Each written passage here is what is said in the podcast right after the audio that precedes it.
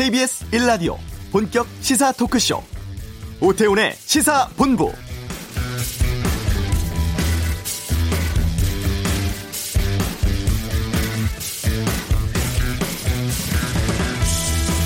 국제적인 관심 속에 태국 치앙라이 동굴 속에 갇혀있던 유소년 축구팀 13명 중에 8명을 구해낸 태국의 구조당국. 오늘 남은 5명에 대한 구조 작업을 벌이고 있습니다. 이번 작업에는 태국의 해군 잠수대원과 경찰, 군인뿐 아니라 미군 인도태평양 사령부 소속 구조대원, 영국의 동굴 탐사 전문가, 중국, 필리핀, 미얀마, 라오스 구조대 등이 함께하고 있습니다. 우리는 세월호 침몰 사고의 고통과 좌절을 아직도 생생하게 가슴속에 담고 있습니다. 당시에 기무사는 구조는커녕 선사와 지속적인 통화를 했고 또 유가족 사찰 의혹과 함께 실종자 구조 활동을 종결시켜야 한다는 문건도 추가로 나오는 상황이죠. 이번에 국방부 독립수사단이 꾸려져서 관련 의혹에 대해 수사를 진행한다고 합니다.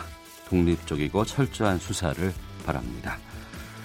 오태훈의 시사본부 종합부동산세 개편 방향에 대해 알아보겠습니다. 미중 간의 무역 분쟁이 우리 경제에 미칠 영향도 살펴보고요.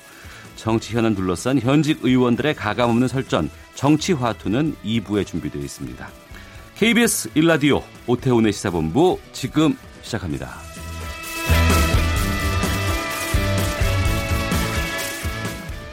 오후를 여는 당신이 꼭 알아야 할 이 시각 가장 핫한 뉴스 김기화 기자의 방금 뉴스 KBS 보도국 김기화 기자 나오셨습니다. 어서 오십시오. 안녕하세요. 기무사 계엄령 검토 문건 작성에 대해서 문재인 대통령이 특별수사 지시, 지시를 했습니다. 네.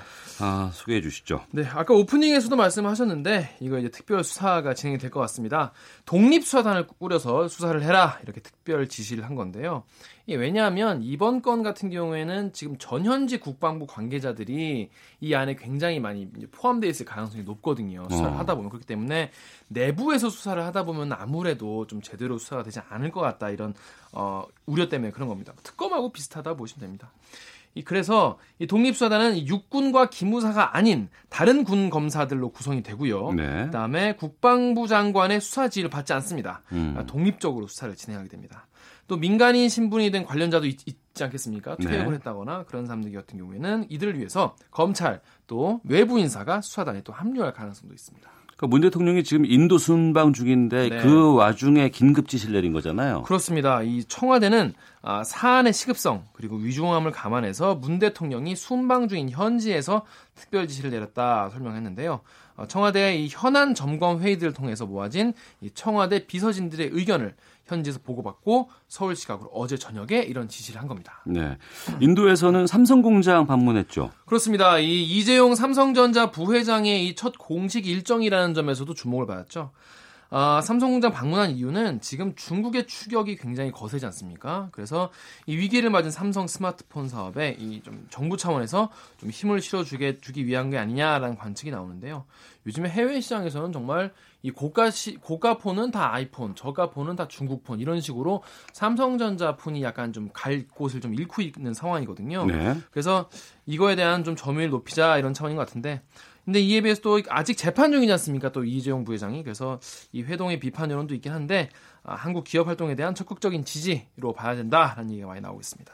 그 이재용 부회장과 만났죠? 네, 한 5분 정도 따로 만났다고 합니다. 여기서 이제 한국에 좀 더 많이 투자하고 일자리도 많이 만들어 달라 이렇게 당부했고요. 아, 이 부회장은 더 열심히 노력하겠다라고 답했다고 합니다. 아, 이가 이렇게 이 기업 기살리기 행보라고 하잖아요. 여기 나선 이 상황에서 집권 2년 차인데 문재인 정부가 이 혁신 성장에 무게를 두는 것으로 받아들이는 분위기가 있고요. 실제로 이번 순방에는 경제 관련 일정들이 대거 포함됐습니다. 네. 이 인도 기업인들을 만나서 한국에 좀 투자를 해라 이렇게 당부를 하기도 했고요. 오늘은 이제 방문 사흘, 사흘째인데 한인도 정상회담이 있습니다. 어떤 어, 성과가 나올지 주목되고 있습니다. 네.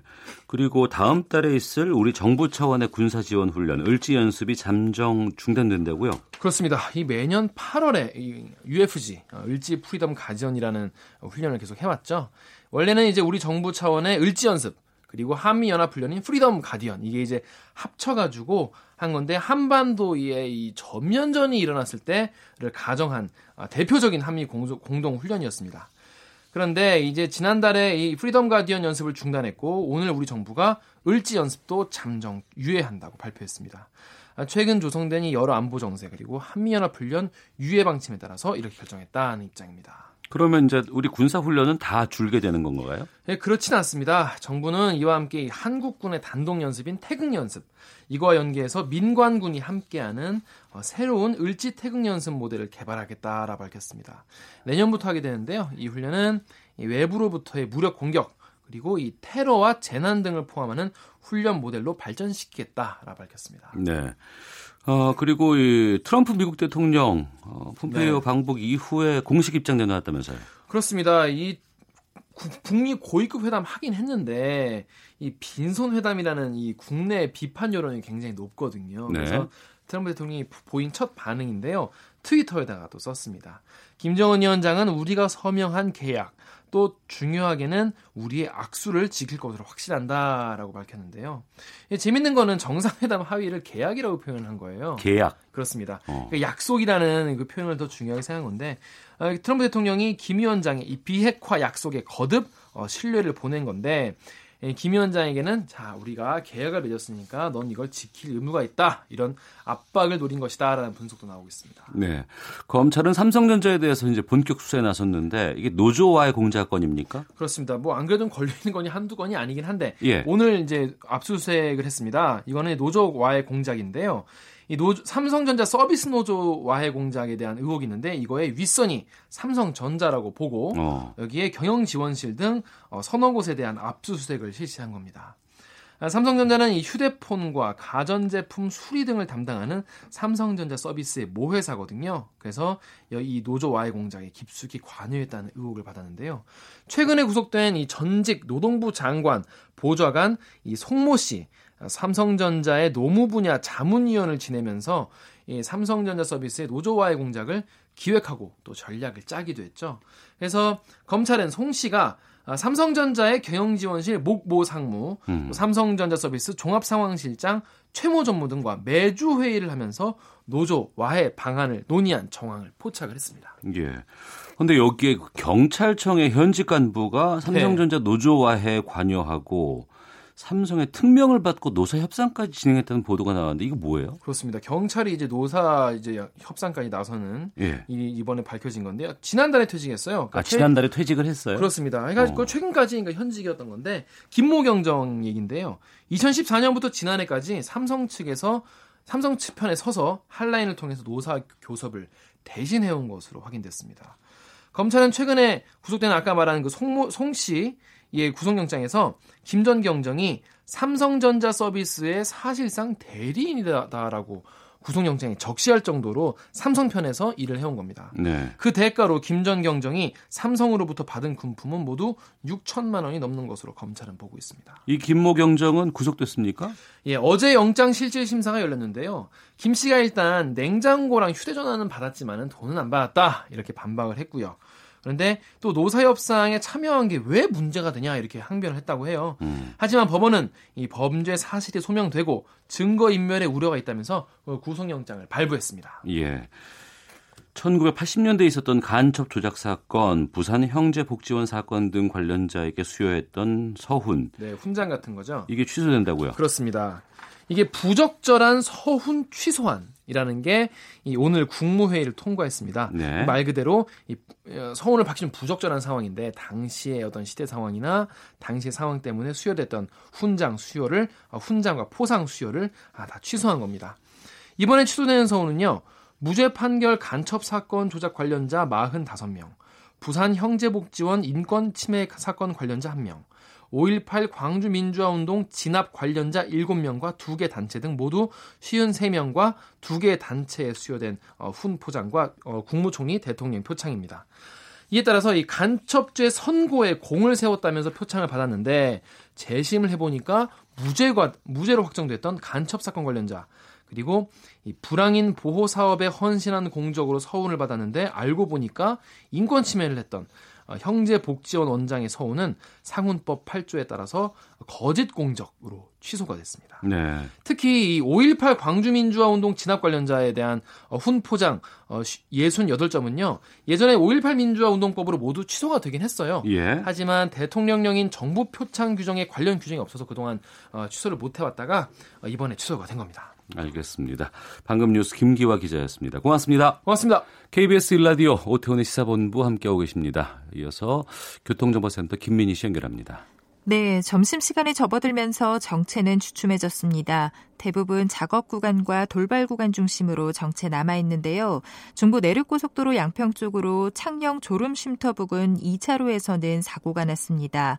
처리 작업을 하고 있어서 영산 나들목을 지나면서부터 4km 구간에서 속도 많이 떨어져 있습니다.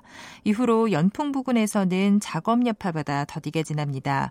반대 창원 쪽도 문경 2터널 부근과 창녕 부근에서는 각각 작업을 하고 있어서 부근으로 속도 줄여 지납니다. 경부고 속도로 서울 쪽으로 경주 부근에서는 오늘도 작업을 하고 있습니다. 때문에 활천 휴게소를 지나면서부터 6km 구간에서 정체입니다. 더 가서 70 물류 부근 3차로에서는 사고가 났는데요. 차로 변경에 유의해서 지나셔야겠습니다. 반대 부산 쪽으로 경주 터널 부근으로도 작업 여파받아 정체입니다. KBS 교통정보센터였습니다.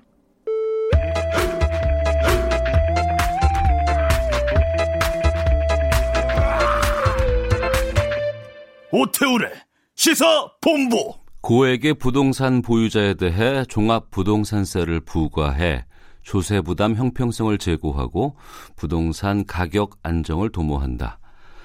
종합부동산세법 1조입니다. 아, 정부가 최근 부동산세 방침을 밝혔는데요. 이 중부세법 취지를 살린 적절한 조치다 이런 평가도 있고 조세 저항과 증여로 인한 탈법을 부추길 거다 이런 우려도 있습니다. 기획재정부 김병규 세제실장 연결해서 자세한 내용 들어보겠습니다. 안녕하십니까? 네, 김병규입니다. 예, 안녕하십니까?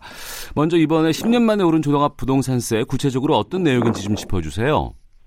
네, 이번에 종합부동산세 개편은 그 실가 반영률 제고를 위해서 2020년까지 연 5%씩 90%까지 인상을 하고요. 예. 어, 그다음 주택에 대해서는 어 1주택자 등 그 국민 생활 관련 세부담 최소화를 위해서 과세 표준 6억 원 이하는 어, 현행대로 세율을 유지하되 과세 표준 6억 원 초과 구간에 대해서 누진도 제고를 위해서 0.1%포인트에서 0.5%포인트를 인상을 했습니다. 그리고 그 3주택 이상 다주택자에 대해서는 네. 어, 가세 표준 6억 원 어, 초과자에 대해서만 0.3%포인트를 추가로 과세하는 내용입니다.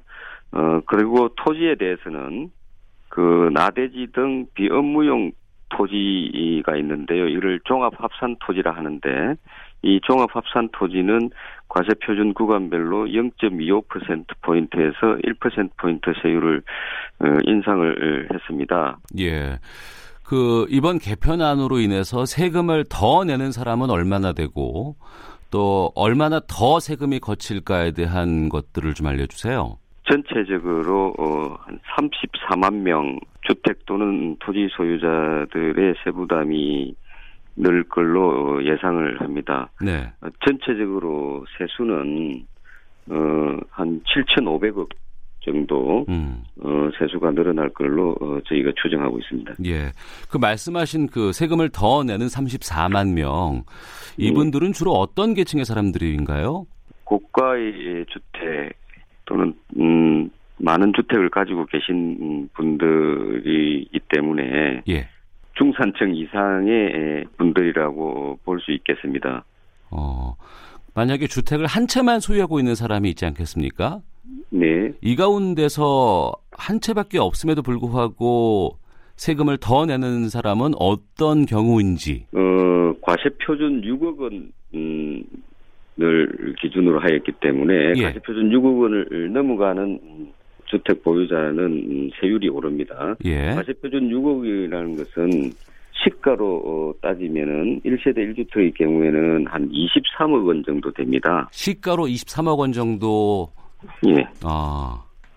그래서 시가 한 23억 원 어, 이상이 되는 주택을 하나를 가지고 계신 분들은 네. 어, 세부담이 늡니다. 음. 그 지난번에 밝혔던 그 재정 개혁 특위의 권고안이 있었습니다. 네 네. 이것보다 이번에 그 어, 정부가 내놓은 그 종합부동산세 방침은 다주택자들의 세부 부담을 더 늘리는 방향으로 가닥이 잡혔다고 들었는데 맞습니까?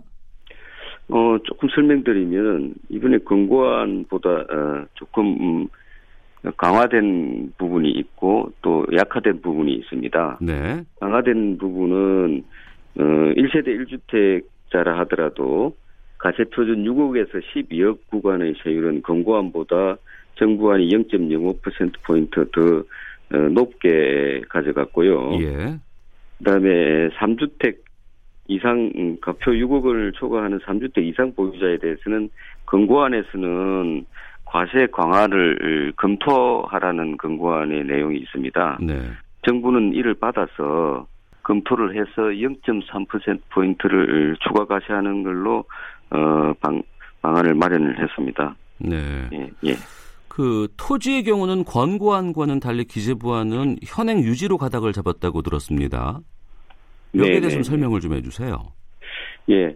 특위에서는 다수안은 0.2%포인트 인상하는 거고요. 음. 소수안으로서 어, 현행 유지가 있습니다. 근거안의 내용에. 예. 어, 이 별도 합산 토지는 주로 어, 공장, 상가, 빌딩 부속 토지이기 때문에 음. 그 임대료 증가 문제, 그 다음에 원가의 상승 문제 이런 경제에 미치는 음, 영향을 고려해서 어, 현행 유지하기로 결정을 한 것입니다. 네. 정리를 해보면은 시가 23억 원 이상을 한 채 갖고 있는 사람과 그러니까 여러 채를 가지고 있는 사람들이 이번에 어, 추가 과세 대상이 된 건데 예. 이렇게 결정한 뭐 어떤 의도라든가 정책 방향 같은 것 좀 설명해 주시겠습니까? 예, 이제 고가의 주택에 대해서는 어, 상대적으로 어, 누진도가 낮다고 판단해서 음. 누진도를 좀 강화를 했고요. 네. 3주택 이상자들을 전부를 과세 강화한 건 아니고 과표 과세 표준 6억을 초과를 해야 됩니다. 과세 표준 6억 원이라는 것은 다주택자의 경우에는 19억 시가로 따지면은 19억 어, 이상이 되는 분들입니다. 네. 어, 3주택 이상 다주택자는 실거주 목적의 1주택자와 동일하게 과세하는 것은 합리적이지 않다는 지적이 있었고 네.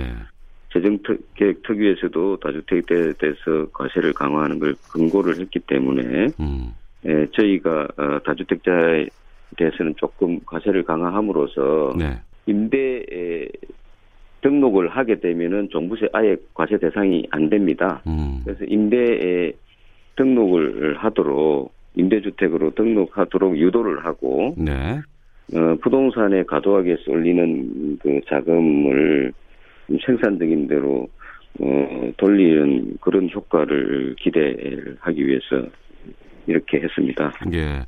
저희가 지난 금요일에 종부세 보도를 살펴봤더니 언론사별로 좀 상당히 어, 평가가 다릅니다.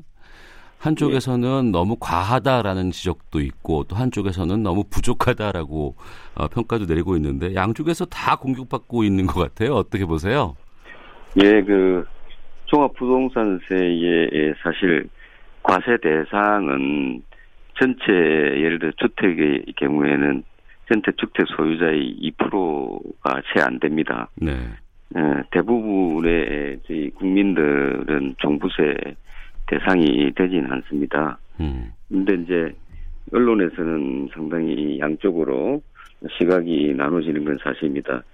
어, 저희가 종부세를 개편하면서 원칙이 소득이 아닌 자산에 대해서 과세를 하는 그런 종부세의 특성과 네. 최근에 공시가격을 인상을 했습니다. 정부가. 음.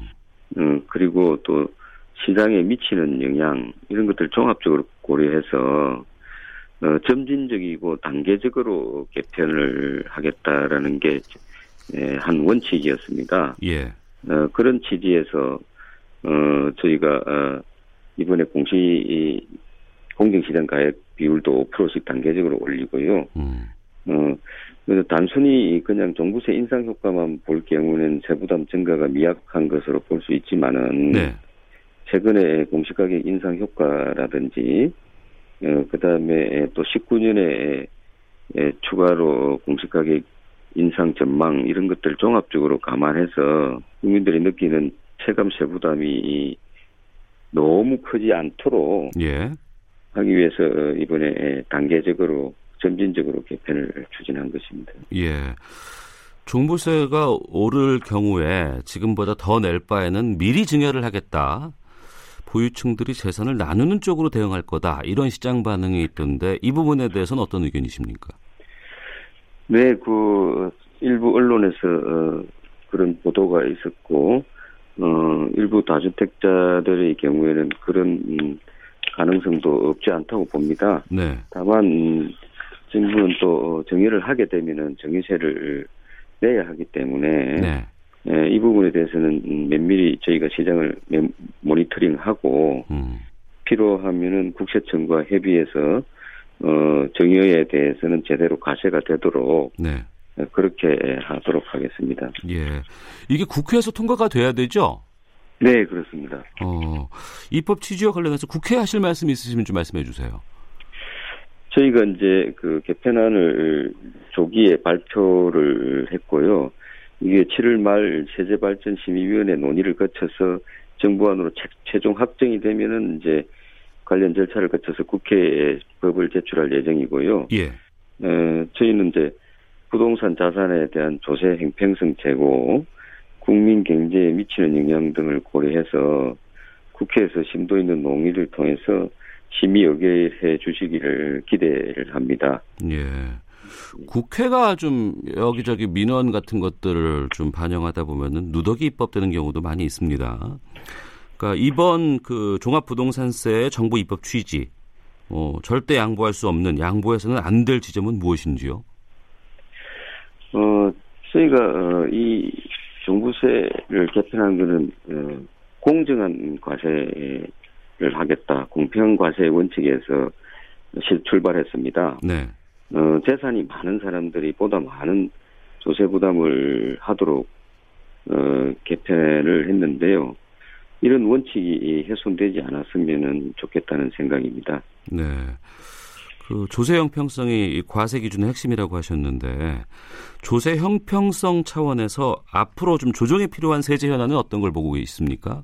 전반적으로 저번에 금융소득 종합과세의 문제도 일부 언론에서 나왔고 예. 하지만 그런 어, 과제들은 음, 방향은 맞습니다. 네. 어, 향후에 이제 앞으로 면밀히 검토를 통해서 그런 방향으로 나아가려고 하는 거고요. 네. 어, 저희가 이제 사실 부동산에 저희 국민들의 자산이 대부분 부동산 쪽으로 많이 몰려 있습니다. 예. 금융 자산보다 외국보다 훌덩이 부동산에 쏠림 현상이 크기 때문에 음.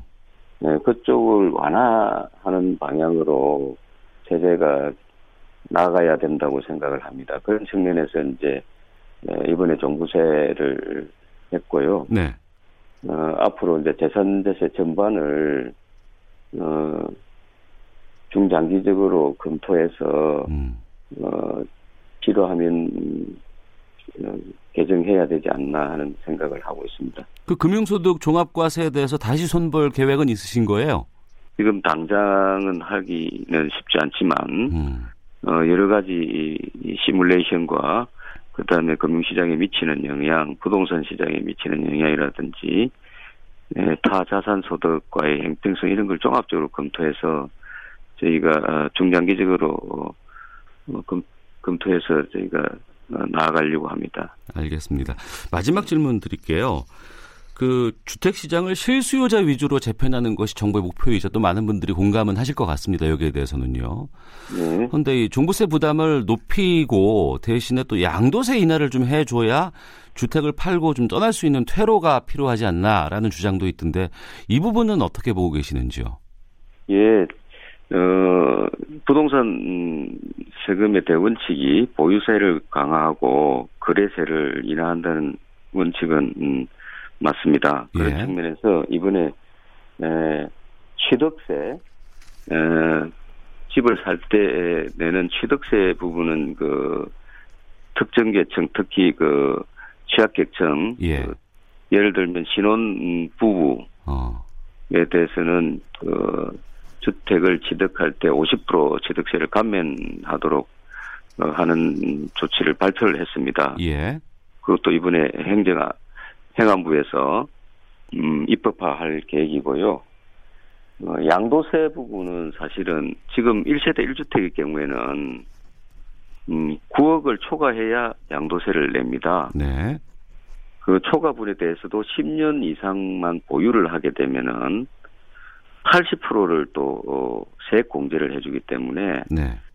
어, 실거주자들께서 어, 집을 사고 팔고 하는 데는 전혀 어, 어려움이 사실은 없습니다 현재 네. 그렇기 때문에 에, 양도세가 부동산 거래에 걸림돌이 되지는 않는다고 생각합니다. 다만 거래세는 저희가 음. 인하하는 방향으로 어, 추진해 나갈 그 계획입니다. 저 취득세 등 그런 거래세에 대해서 예, 예. 예, 알겠습니다. 여기까지 듣겠습니다. 말씀 고맙습니다. 네, 감사합니다. 네, 기획재정부 김병규 세제실장이었습니다.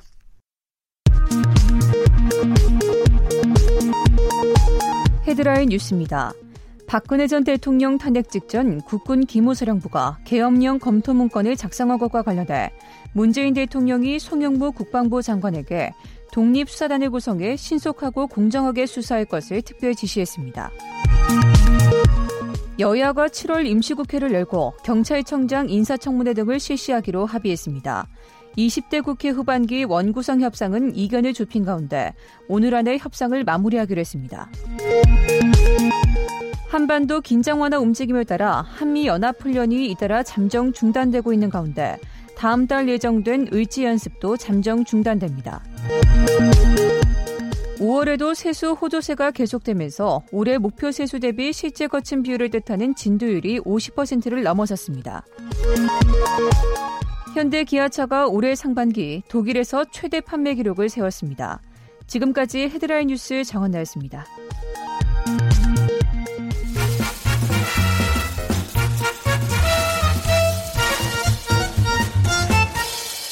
오태훈의 시사 본부. 한 주간의 경제 이슈를 알기 쉽고 재미나게 풀어보는 시간 시사본부 경제브리핑. 미국과 중국 사이에 일어나고 있는 무역 전쟁 다뤄보겠습니다. 이인철 소장과 함께합니다. 어서 오십시오. 예, 안녕하세요. 예. 미국, 중국 모두 득보다는 실이 많은 것 같은데 왜 이렇게 관세 폭탄을 주고받아요? 실은 지난 6일부터 양국 모두 대상을 입고 있습니다. 예. 일단 미국 소비자 입장에서 갑자기 중국산 제품을 25%나 비싸게 사야 합니다. 음. 그리고 미국 자동차 업체들도 걱정해요. 아, 철강 수입 가격이 올랐어. 이러다 보니까 불만이고요.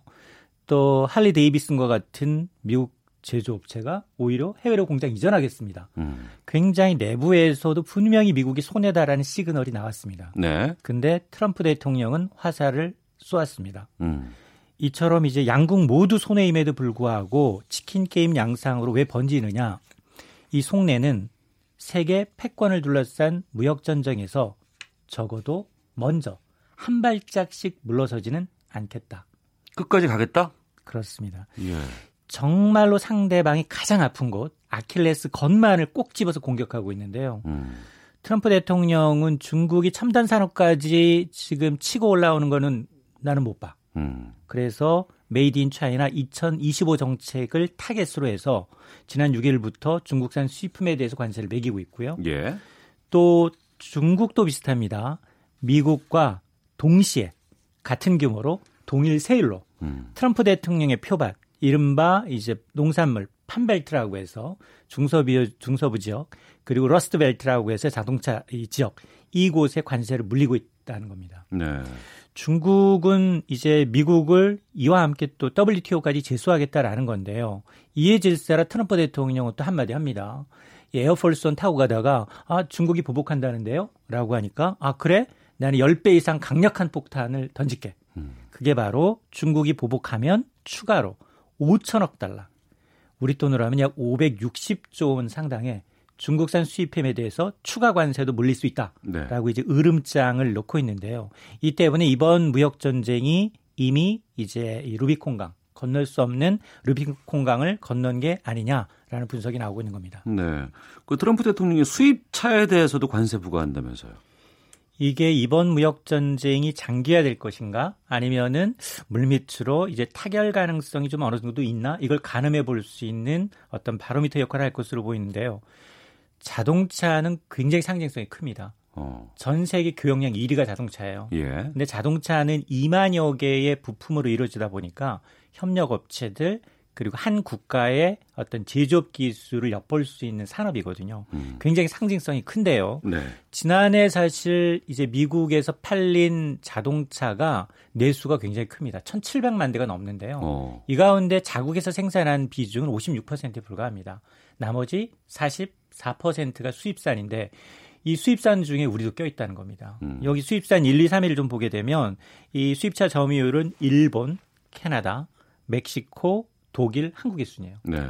그러다 보니까 어 이거 우리나라도 직접적인 피해가 만만치 않네라는 대목이고 음. 그럼에도 불구하고 트럼프 대통령은 이 자동차까지도 정말 수입 자동차가 미국 안보에 어느 정도 위협이 되는지 조사해봐라. 네. 라고 상무부에 지시를 내렸기 때문에 상무부가 이제 한 3, 4주 이내로 이런 조사, 정말 수입산 자동차가 미국의 어떤 안보의 위협을 가하고 있다라고 음. 판단할 경우 수입산 자동차뿐만 아니라 자동차 부품에까지 관세를 부과하게 되는데요. 이러면 정말 세계적으로 무역 전쟁이 더 격화될 소지가 굉장히 높습니다. 예. 이런 미국에 대해서 유럽연합과 같은 세계 여러 나라가 반미국 전선 구축해서 지금 맞대응하고 있지 않습니까? 맞습니다. 미국이 일단 선제 공격을 가한 거죠. 그러니까 이제 중국뿐 아니라 다른 국가들조차 WTO에 제소하겠다 아니면 이제 보복 관세로 맞대응하겠다 각가지 대응책을 내놓고 있는데요. 중국은 이미 미국의 이제 관세 보복에 대해서 WTO에 제소를 하겠다라고 하고 있고 EU하고 같이 좀 해보자. 라고 제안했더니 EU가 거절했어요. 음. 야, 너네하고 같이 손잡고 제소하지는 않을 거야. 네. 라고 했고요. 어, 그러나 독자적으로 지난 1일에 WTO에 이제 지난달 이제 양자 협의를 요청했는데 이거는 이 WTO 분쟁 개입하기 전 당사국끼리 좀 문제를 스스로 해결하자는 취지인데요. 최장 한 두 달 정도 이제 진행이 되는데 이 양자 어, 협의를 요청하는 것은 WTO 제소의 한 첫 단계, 음. 한 단추를 이제 꿰다라는 거고요. 또 EU 말고도 캐나다, 멕시코 전부 다 중, 어, 일본의 굉장히 동맹국들입니다. 그럼에도 불구하고 미국의 고율의 관세 부과 조치에 반발해서 WTO 제소 절차를 밟고 있습니다. 근데 문제는 이제 EU가 지금 이 미국산 철강 제품 관세 부과를 이유로 전 세계 수입산 철강에 대해서 세이프가드 조치 여기는 우리나라까지 포함이 되고요. 네. 이와 더불어서 만에 하나 미국이 타겟이 철강뿐 아니라 자동차까지 이어지면 사실 미국산 미국에서 팔리는 자동차 유럽산 비중이 굉장히 높거든요. 음. 그러니까 이 EU의 경우에는 자동차 관세 폭탄에도 주목을 하고 있는데 EU 집행위원은 그러면서 미 상무부에다가 만에 하나 미국이 정말로 자동차의 관세를 부과하게 된다면 가만히 안 있겠어? 나도 330조 원 상당에 달하는 미국산 제품에 보복 관세를 부과하겠다라고 이미 경고한 상태입니다. 네. 무역 그야말로 전쟁인데 전쟁에선 누군가가 이겨야 되긴 하겠죠. 뭐 맞습니다. 뭐 승전할 수는 있겠습니다만 이게 이후에 또 후폭풍이 크지 않을까 우려도 되고 이게 또 경제에 영향을 미치기 때문에 미국 경제가 이렇게 되다가 또 침체가 오지 않을까라는 우려도 있지 않겠습니까? 맞습니다. 당초 사실 예상은 그래 미국의 중간 선거가 10 1월 경에 있으니까 예. 이전에 어쨌든 양측이 물밑 협상을 통해서 합의점을 찾지 않겠느냐 이런 낙관적인 전망이 우세했는데 그러나 이게 지금 무역 전쟁의 본질이 아까 말씀드렸던 것처럼 세계의 어떤 패권을 놓고 버리는 이제 한판 승부라는 점에서 뭐 중간 선거를 앞둔 트럼프 대통령이나 막 영구 집권 시대를 연 시진핑이나 쉽게 물러서지 않을 수 있다. 음. 트럼프 대통령이 칼은 뽑았는데 뭔가를 휘두르고 아웃풋이 나와야 되는데 중국이 쉽사리 응하지 않고 있다는 겁니다. 그러다 보니까 지금 전망은 이런 무역 전쟁이 올해를 넘겨서 내년까지 지속될 가능성이 높다라는 겁니다. 네. 이렇게 되니까 지금 과거에 1930년대 대공황을 떠올리는 분들이 많은데요. 당시도 미국이 촉발을 했습니다. 미국의 달러화 가치가 굉장히 올라가니까 수입품 관세를 60%까지 끌어올립니다. 음. 이론이 당시에 다른 국가들이 보복 관세로 맞대응을 했고요. 결과적으로 보면 전 세계 경제가 동반 침체하는 양상 그런 아픈 트라우마가 있다는 겁니다. 그러면 실제로 만에 하나 이번 트럼프 대통령의 공언대로 무역 전쟁이 지속이 됐다. 그러면 신용평가센 피체 추정은 최대 세계 교역량이 2조 달러 가량 위협받을 수 있다. 2,200조 원이나 사라진다는 건데요. 이게 연간 전 세계 교역량의 10%에 해당하는 수치입니다. 어이구. 이렇게 되면 이 글로벌 금융위기 이후 2008년 이후 이제 10년간 늘어왔던 세계 경제 회복세가 꺾일 수 있는 트리거가 될 수 있다라는 겁니다. 예. 뭐 문제는 우리나라 아니겠습니까? 이게 어떻게 될까요? 아, 정말 고래 싸움에 새우등 터지는 우리가 더 큰 걱정인데요. 왜냐하면 우리는 사실 미국은 사실은 소비 의존도가 굉장히 높은 경제 구조예요. 예. 근데 우리는 수출 의존도가 거의 70%에 육박합니다. 거기에다가 우리 수출 가운데 중국 의존도가 25%, 미국의 의존도는 12%예요. 이 두 당사국 세계 우리 반에 전교 회장, 전교 부회장이 싸우고 있는 겁니다. 음. 그러다 보니 만에 하나 현대경제연구원의 이제 추정을 보게 되면 미국의 대중국 수입을 정말 10% 줄어들게 되면 우리나라 어느 정도 타격을 받느냐? 31조 원 정도 줄어들 개연성이 굉장히 높다. 특히 네. 우리가 중국에 중간재를 수출하게 되면 중국이 이걸 가공해서 미국에 수출하는 방식이다 보니까 이 외신들은 미중 전쟁에 가장 피해를 많이 보는 국가 10개 국가를 뽑았는데 우리가 6위, 한국을 여섯 번째로 꼽고 있는데요. 뭐 룩셈부르크, 대만, 슬로바키아, 헝가리, 체코, 뭐 싱가포르 이런 국가들인데 대부분 우리가 경제 규모가 큰 국가를 뽑아 보면 네. 우리가 가장 큰 피해가 심각하다라는 음. 이 추정이 지금 나오고 있는 겁니다. 네. 그럼 우리가 어떻게 대처를 해야 돼요? 정말 답답한 게 우리가 할 수 있는 게 그다지 많지가 않다라는 어. 겁니다. 이 반장 부반장이 싸워서 선생님 정도가 되면 중재를 하겠는데 우리는 예. 옆에 낑겨 있는 어. 정말 일반 학생에 불과하거든요. 그래서 사실 유럽연합이나 캐나다, 멕시코처럼 반미국 전선을 구축해서 WTO에 제수하는 것도 방법일 수 있지만 네. 우리는 이것도 사실 좀 어렵습니다. 음. 사실 같은 피해를 보고 있는 일본도 침묵을 하고 있고요. 우리는 북한 문제를 공조해야 된다는 측면에서 당장 맞설 수가 없는 상황이고요. 중장기적으로 보면 미국과 중국의 의존도를 줄이는 방법이 최상이지만 지금 당장 수출 국가를 다변하기는 어렵습니다. 그렇습니다. 그래서 근본적인 문제, 그동안 늘 왔던 게 외풍이 휩쓸리지 않게 해서는 내수 키워라. 서비스 산업을 활성화하라 하는데 지금 서비스 산업 선진화 방안은 국회에서 수년째 계류 중입니다. 한 발짝도 움직이지 않고 있고요. 이런 상황에서 그러면 희망이 없는 희망이 있는 것도 있거든요. 한국산 프리미엄 가전의 경우에는 미국 견제에도 불구하고 꾸준히 소비자들로부터 사랑을 받고 있다. 네. 아 결국은 핵심 기술 그러니까 프리미엄 제품이라는 한국산을 좀 명품으로 인식하려는 그런 이제 기술적 어떤 혁신을 네. 누리는 게 가장 좋아 보입니다. 알겠습니다. 참 좋은 경제연구소 이인철 소장과 함께했습니다. 고맙습니다. 네, 감사합니다. 뉴스 들으시고 잠시 후 2부에서 뵙겠습니다.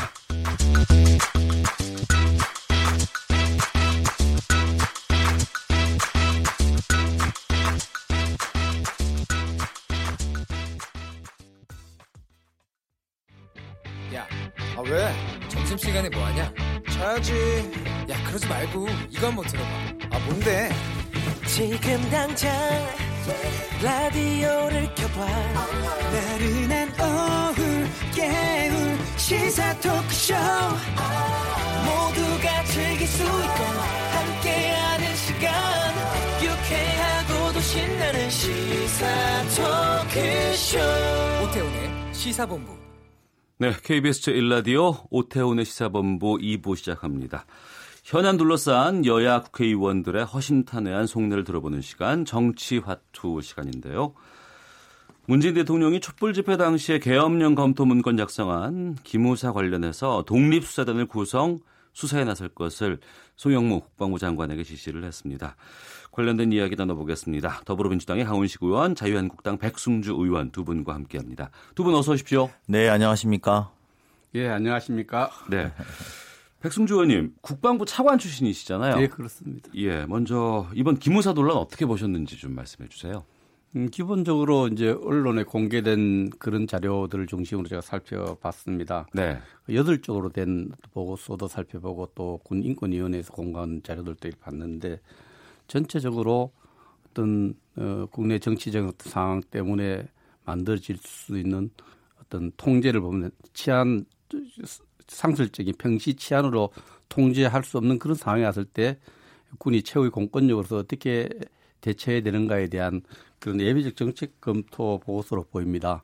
그런데 이 부분은 합법적으로도 우리 헌법에 77조의 기업법에 기업 관련 규정에 있어서 검토할 수 되어 있고 또 대통령령에 의해서 위수령을 검토하도록 되어 있는데 그 담당 부서는 합참의 민사심의전 참모부 경험 관련돼서 검토를 했더라면 하는 아쉬움이 있어요. 네. 어, 기무사령부가 고유의 업무를 벗어나서 한 것은 부적절한 측면이 있고요. 그러나 음. 그 내용을 전반적으로 봤을 때는 여덟 쪽짜리 나타낸 보고서를 봤을 때는 어, 어떤 그 통상적인 치안으로서 통제할 수 없는 그런 상황에 대비한 정책 검토 이런 부분인데 실제로 실행을 하려면 이수령 같은 경우에는 서울시장 요청이 있어야 이수령이 발동이 되거든요.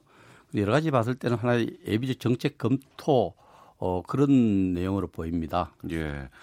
어, 기무사가 작성한 건 잘못됐지만 그 내용은 뭐 충분히 이, 그럼요. 그 어떤 있다. 정부 어떤 국가라도 어, 계엄법 이런 계엄 관련 규정들은 이제 전쟁에 대비한 내용들을 전쟁했을 때 우리가 어, 평소에 누리던 자유가 좀 제한되면서 전쟁에 대비한 이런 예. 상황이기 때문에 어, 그 기무사가 했다는 것은 제가 어, 방첩 기능을 담당하는 기무가 이걸 했다는 것은 적절하지 않은 측면이 분명히 있지만 예. 국가가 의당 어, 공권력으로서 질서를 유지하기 위해서 검토할 수 있는 사안이다 보니까. 문제 좀 제가 짚어야 될 건 좀 있는 것 같습니다. 그 백원님 말씀하신 데 일리가 있습니다만 사실은 이제 기본적으로 국가의 치안 문제를 담당하는 기관은 경찰인 것이죠. 그리고 참 이거를 보면서 80년 5월 17일 날 비상계엄을 냈던 보안사 이게 사실 기무사의 전신입니다. 그렇죠. 저희가 기무사의 예민한 이유는 바로 이런 문제인 거죠. 과거 과거에 광주를 폭도로 진압했던 그 단위에서 그 후신인 보안사의 후신인 기무사에서 과거에 또 80년 5.18과 같은 상황을 만들었었던 것을 계획하거나 준비했던 건 아닌가라는 국민들의 걱정이 있는 것이고요. 기본적으로 이런 뭐 그리고 또 이번에 촛불 집회라는 것이 세계적으로 유례 없는 평화 집회였단 말입니다. 그래서 그런 면에 비하면 뭐 아무리 군에서 설명한다 하더라도 과도하고 아주 잘못된 대응이기 때문에 이 문제에 대해서 문재인 대통령이 어, 특별히 독립수사단을 구성하라고 했다라는 문제는 좀 어떻게 봐야 되냐면요. 우리 우리 백승주 의원님은 이제 차관 지내셨습니다만 공군 출신이신 거죠? 육군입니다. 육군 출신이세요? 네. 그래서 하여튼 그 전반 전현직에 많은 분들이 군에 관련이 좀 있을 거다 네. 이렇게 보기 때문에 비기무사 출신으로 좀 음. 광범위하게 독립수사단을 구성하라고 한 것 같고요. 그리고 예. 말씀하신 것처럼 어, 절차가 잘못됐다라고 하는 또는 또 이런 것들을 하는 단위 말씀하신 것처럼 방첩 기능을 갖고 있는 기무사. 그러니까 어, 그 촛불 민심을 하, 만들었던 분들을 우리가 간첩으로 보지 않는다면 이런 계획을 세울 수 없는 거거든요. 그래서 아주 잘못된 문제가 아닌가 생각이 들고 경찰에서 나왔으면 이해가 되죠. 뭐 여러 가지 치안 문제가 걱정될 수 있으니까.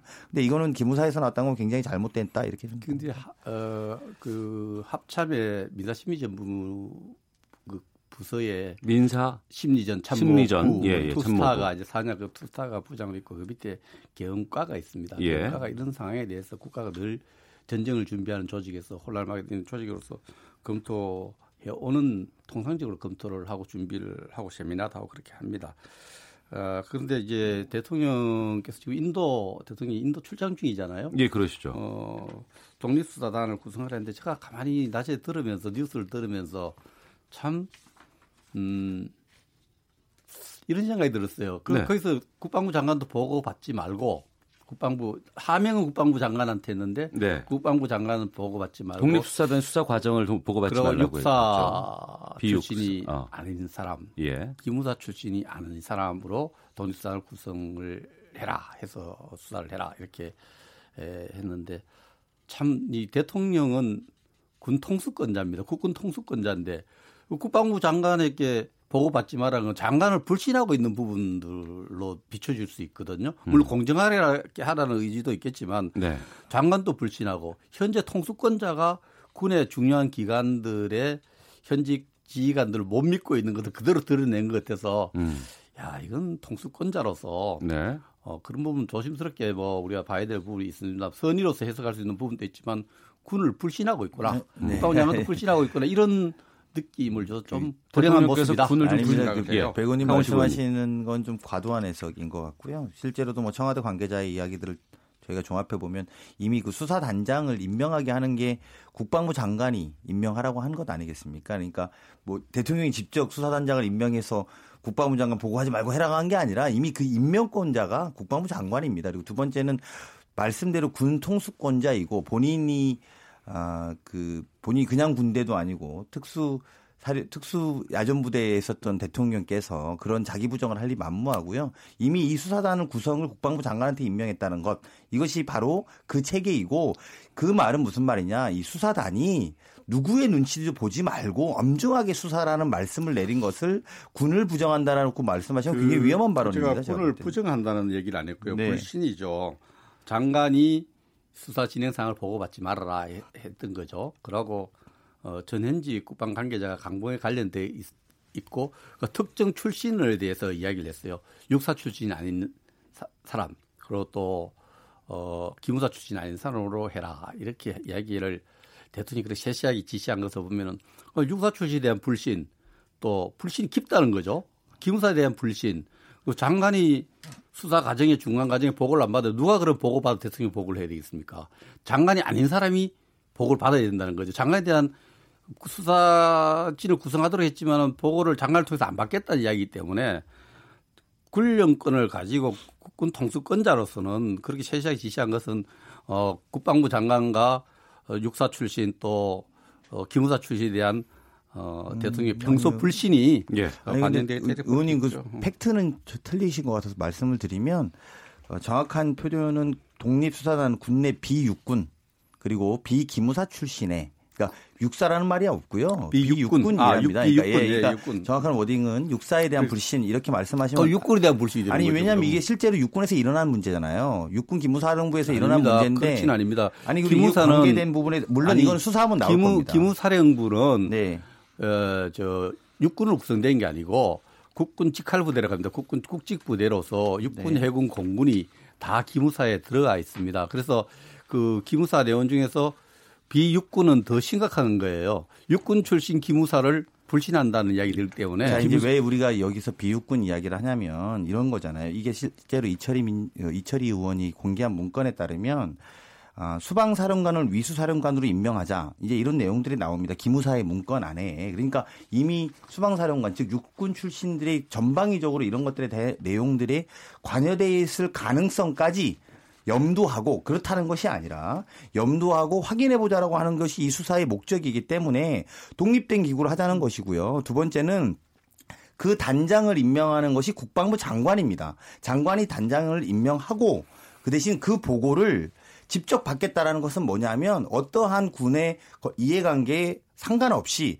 국민들의 눈높이에 맞게 이 문제를 처리하라는 지시로 해석하시는 것이 옳은 것이지 육사에 대한 이야기도 없었을 뿐더러 그렇게 바라보시면은 굉장히 음, 다른 아니, 이야기가 아니, 됩니다. 그 여기서 정리를 좀 하겠습니다. 육사 얘기는 예, 예. 없었던 거 제가 예, 아, 예. 육군을 잘못 그 전달했고요. 그 독립수사관에 대한 입장은 두 분께 충분히 좀 들은 그렇습니다. 것 같고요. 예. 다만 이제 그 다음으로 좀 넘어가면 그 김성태 한국당 원내대표가 이런 말씀하셨어요. 기무사 문건 유출 배경을 좀 찾아야 된다 이런 주장을 하셨는데 여기에 대해서는 어떤 입장이세요? 음, 기무사 문건이 어떤 과정을 통해서 어떻게 이렇게 획득을 해서 이것이 언론에 유출되었는가 과정은 진실 조사랑과 같이 규명되어야 된다고 봅니다. 네. 그것이 현실적으로 그 문건 내용에 또 그 지금 군 인권위원회에서 인터넷에 공개한 자료에 보면은 어, 군사, 제가 파악하기로는 2급에 대한 충정작전이라는 게 있어요.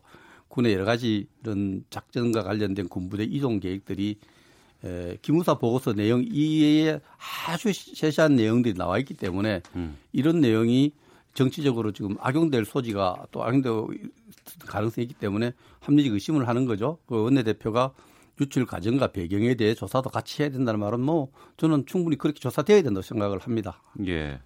강원식 의원님. 네, 이제 뭐 의혹을 제기하는 수준이라고 보고요. 저희가 볼 때는 어, 오히려 김성태 대표가 그렇게 말씀하신 직후에 우리 문재인 대통령이 독립수사단 꾸려갖고 철저히 조사하라고 했으니까 유출된 것뿐만 아니라 왜 이런 걸 만들었고 또 이런 것들을 어떻게 진행하려고 했던 걸 명명백백히 밝혀서 정말 1,600만 명의 촛불 시민들이 폭도가 아니었다라는 것을 다 알고 있는데 기무사가 오바했다라는 것에 대해서 국민들 앞에 명백하게 밝혀야 된다 이렇게 생각합니다. 근데 제가 이 조사를 해본 따르면 국방위원 뭐 지금 원구성이 안 되죠.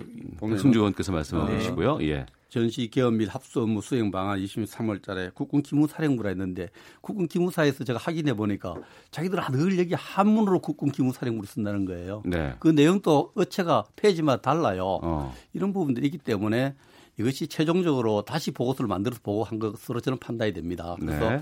이런 그 원자료와의 대조, 구수사 과정이 다 나오겠죠. 원자료의 대조하고 네. 네. 이것이 어떻게 재구성되었고 어, 또 왜 이렇게 그 달라졌는지 이런 원본 네. 대조 과정이 꼭 필요하고 유출 과정도 수사 대상이 돼야 된다고 생각합니다. 알겠습니다. 네, 네. 이 기무사 관련한 내용은 여기까지 좀 다루겠고요. 어, 정치화투 더불어민주당의 강원시 의원, 자유한국당 백승주 의원과 함께하고 있는데 여야가 20대 후반기 후 국회 원구성 위해서 오늘 오전에 협상에 돌입을 했고 일정은 일정 정도 합의를 본 것으로 지금 뉴스가 나오고 있습니다.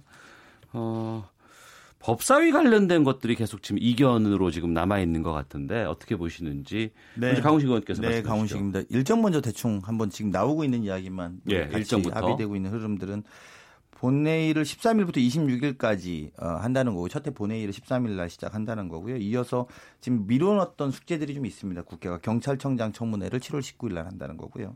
대법관을 7월 23, 24, 25 그리고 26일 날 본회의를 개의해서 4개 교섭단체가 합의 요 정도까지는 아마 한 것 같습니다. 그러니까 정확하게는 일정에 대한 합의 정도를 음. 한 거고요.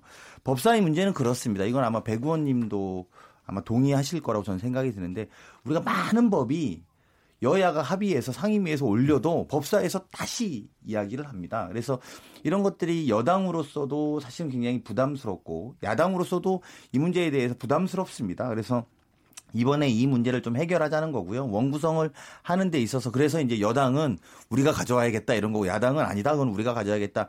왜냐하면 원체 고난이 많습니다. 지금 현재 그래서 국회 내에서는 법사위가 상원 의원이냐 다른 상임위가 해서 올린 법안을 원래는 법사위는 자구 심사를 중심으로 하게 돼 있습니다. 네네. 네. 그래서 상위법이나 다른 법하고 충돌 여부를 확인하게 돼 있는데 자꾸 법을 계류하고 있어서 생기는 문제고요. 지금 이제 그 디테일에 대한 합의들을 좀 해나가자고 아마 여야가 합의를 하고 있는 모양이고요. 예컨대 예를 들면 지금 타 상임위 법안이 예를 들면 국토위 법안을 합의해서 올렸는데 법사위에서 자구 심사를 한다고 하면서 처리를 안 할 수 있죠. 장관을 출석시킬 수 있습니다. 음. 지금은 그 출석이 안 하면 우리가 안 통과 안 시킬 수 있다라고 버티는 경우들이 있거든요. 그러니까 모든 해당 장관들이 거기 법사위에 가서 인사를 또 해야 되고 설명을 또 해야 되는 상황이 벌어지는 거라서 국회의원 뭐 또는 내지는 제2소위라고 있습니다. 합의가 안 되면 제2소위에 미루어서 또 100일, 200일씩 또 묵힐 수도 있거든요. 그래서 이런 문제점들을 좀 해결하자라는 게 저희들의 인식이고요. 그, 예, 그런 걸 기본적으로 막이 원구성이 늦어져서 국회가 정상적인 활동 못한 데 대해서 국민들에게 송구하고 빨리 원구성이 되어야 되는데 아, 송, 저, 지금 의원님께 설명하신 대로 어, 강 의원님 설명한 대로 일찍 합의했다는 걸 제가 방금 들었습니다.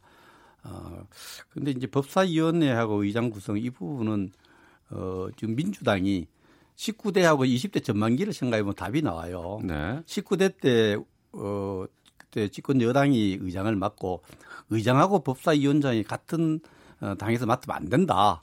이렇게 해서 국회 견제 기능이 못 한다. 이래서 그 당시에 다 민주당이 차지했던 겁니다. 19대 때. 제가 차관으로 법안 그 때문에 가서 그 박영선 위원장하고 이상민 위원장한테 얼마나 퇴짜를 많이 먹었습니다. 그래서 했고 또 20대 초에도 어, 당시에 협상을 할 때 의장이 에, 지금 민주당이 에, 차지하기 때문에 어, 법사위원장은 음. 제1야당이 갖고 와서 견제를 할 수 있도록 하는 게 맞다. 이렇게 민주당의 논리입니다. 민주당이 19대 20대 초에 이렇게 했는데 지금 이제 여당이 되니까 그게 불편하게 느껴지죠. 그 경험이 있으니까. 그래서 이 부분은 입장을 바꿔서 19대와 20대 초에 민주당 스스로가 개발했던 논리를 생각한다면은 쉽게 타결할 수 있는 문제예요. 서로 입장을 바꾸면은. 음. 그래서 의장을 어, 민주당이 또 가만수 넘는 의석수도 아니에요. 그 야당 협조 속에서 의장을 차지하면은 제일 야당에게 그 법사위원장 내놓는 게 당연합니다. 이걸 욕심내기 때문에 원구성이 늦어지고 있는데 민주당이 19대 때 또 20대 초반 전반기 협상 때를 생각한다면 이건 뭐 논란 여지가 없어요. 어, 그렇게 해결될 걸로 생각합니다. 양보하라고 단호하게 말씀하시는데요. 네, 그러니까 뭐 결론적으로 오늘이 지나면 합의가 될 텐데요. 예. 문제의 본질 아, 오늘 합의돼요? 저 제가 생각할 땐 그렇습니다. 오늘이 지나면 합의가 될 거라고 저는 예측을 하는데 예. 문제의 본질은 그렇습니다. 우리가 지금 이야기하는 게 이제 어, 상임위를 법사위를 야당이 하나, 여당이 하나 이걸 이전에 제가 드리는 아까 말씀도 과도한 법사위의 행포에 대해서 그건 맞습니다. 예, 그런 것들을 좀 우리가 극복해 나가는 숙제를 가져가야 된다 이런 것이고요. 전뭐 야당 말씀대로 그 야당이 어떤 정도 중요한 견제 기능을 위해서 존재할 수 있다고 봅니다. 저 개인적으로. 저도, 예, 저도 근데 강 의원님 생각이 똑같아요. 법사위원회가 좀 과도 과도하죠. 수준인가 네. 법사위원회로서의 기능을 해야 되는데 과도하게 맞습니다. 다른 맞습니다. 상임위원회 법안에 관여하는 건 네. 그건 잘못된 건 고쳐야 됩니다. 네, 네. 그렇습니다. 그게 바뀌면 법사위원장을 야당이 뭐 수행해도 저희는 상관없다. 뭐 예, 충분히 충분히 어. 그럴 수 있다고 생각합니다. 그 말씀 또 틀린 말씀. 그 말에 내 동, 동감을 해요. 예. 예. 아 그래요? 법사위원회가 예. 과도하게 다른 상임위원회 법안에 자구 수정을 넘어서서 그걸 그 관여하려는 이런 그렇죠. 전통들은 이제 어, 없어져야 됩니다. 없어져야 그러니까 아까. 말씀하셨는데 그 우리 백원님께서 차관 시절에 그 법사위원장한테 가 사정했다는 말이 틀린 말이 아니거든요. 음. 근데 너무 그렇게 해버리니까 이게 이제 그때도 잘못된 관행이었고 지금도 그런 관행이니까 그것들은 좀 극복하면서 예. 야당이 법사위원회는 저희는 할 수 있다고 생각합니다. 예. 개인적인 그러면 생각입니다. 정리를 하면. 오늘 오전에 일정은 지금 합의를 받고 네네. 이제 법사위원장을 누가 차지하느냐 이것이 지금 고민인데 법사위가 본래 위치 이를테면 어, 법안 어, 상임위 별로 올라온 법안의 자구 수정이라든가 충돌 여부 정도만 해당하는 그런 입장으로만 된다 그러면 법사위원장 자리는 어, 야당 쪽에 보내줘도 상관이 없다. 이렇게 지금 두 분께서는 공통적인 의견이신 거죠? 네 그렇습니다. 네. 백순주 의원님도 마찬가지시고요. 예, 법사위원회는 야당, 제일 야당이 맞는 게 맞다고 생각합니다. 아, 예, 알겠습니다. 무슨 말씀이시든 행간을 제가 이해를 하겠습니다. 자, 오태훈의 시사본부, 어, 더불어민주당의 강훈식 의원, 또 자유한국당 백승주 의원 두 분과 함께 말씀 나누고 있습니다. 헤드라인 뉴스입니다. 다음 달 10일부터 열리는 남북 노동자 축구에 참가하는 북측 대표단은 서해 육로를 이용하고 경기는 둘째 날인 11일 열립니다. 통일부는 관광객 박광자 씨 피격 사건으로 지난 2008년 중단된 금강산 관광의 재개 문제와 관련해 경협 등이 본격적으로 진행되려면 비핵화 진전 등 여건이 조성돼야 한다는 입장을 밝혔습니다. 국립환경과학원이 우리나라 19개 권역의 초미세먼지 자체 배출량과 권역 간 이동량을 처음으로 분석한 결과 모든 권역에서 자체 배출량은 30% 미만인 것으로 나타났습니다. 국군 기무사령부가 해마다 200억 원이 넘는 특수활동비를 사용해온 것으로 나타났습니다. 진에어에 이어 아시아나 항공에서도 외국 국적자가 과거 등기 임원에 올랐던 사실이 뒤늦게 드러났습니다. 지금까지 헤드라인 뉴스 정원나였습니다. 이어서 기상청의 윤지수 씨 연결합니다. 네, 미세먼지와 날씨 정보입니다. 오늘 미세먼지는 전반적으로 보통이거나 좋은 상태를 계속 유지하고 있는데요. 울산 지역만 지금 초미세먼지가 1세제곱미터당 39 마이크로그램으로 나쁨 단계를 보이고 있습니다.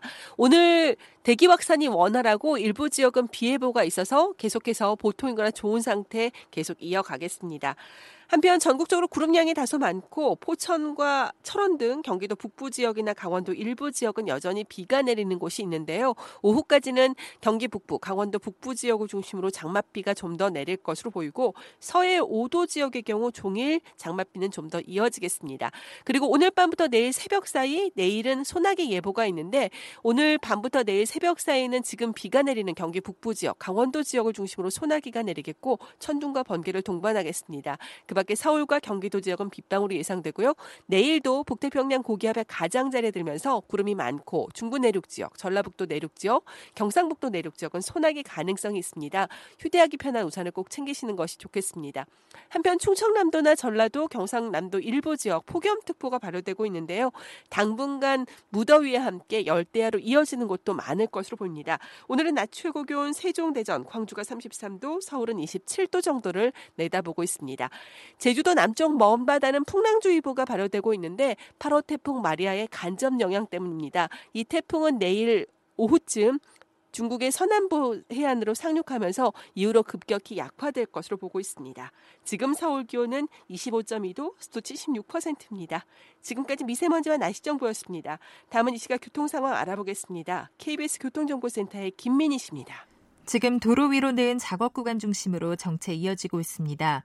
청주 영덕간 고속도로는 영덕 쪽으로 청주 분기점 부근과 더 가서는 문의 부근으로 각각 작업 여파받아 속도 떨어져 있는데요. 특히 문의 부근에서는 정체 정도가 심한 상황이니까요. 미리 문의 나들목에서 국도로 우회해서 지나시는 것도 좋겠습니다. 문의 나들목에서 작업을 하고 있는 피발령 터널을 통과하는 데는 25분 정도 예상됩니다. 경부고속도로는 경주 터널 부근으로 양방향에서 작업을 하고 있습니다. 때문에 서울 쪽으로는 3km 구간에서 반대 부산 쪽으로는 1km 구간에서 각각 밀리고 있습니다. 서해안 고속도로 목포 쪽으로는 먼저 금천 부근에서 정체입니다. 이후로는 쭉 수월하다가 서산 일대로 작업 여파받아 속도 줄입니다. 호남고속도로 지선 회덕 쪽으로 북대전 부근에서는 2차로를 막고 작업을 하고 있어서 유성분기점부터 속도 줄여 지납니다. KBS 교통정보센터였습니다.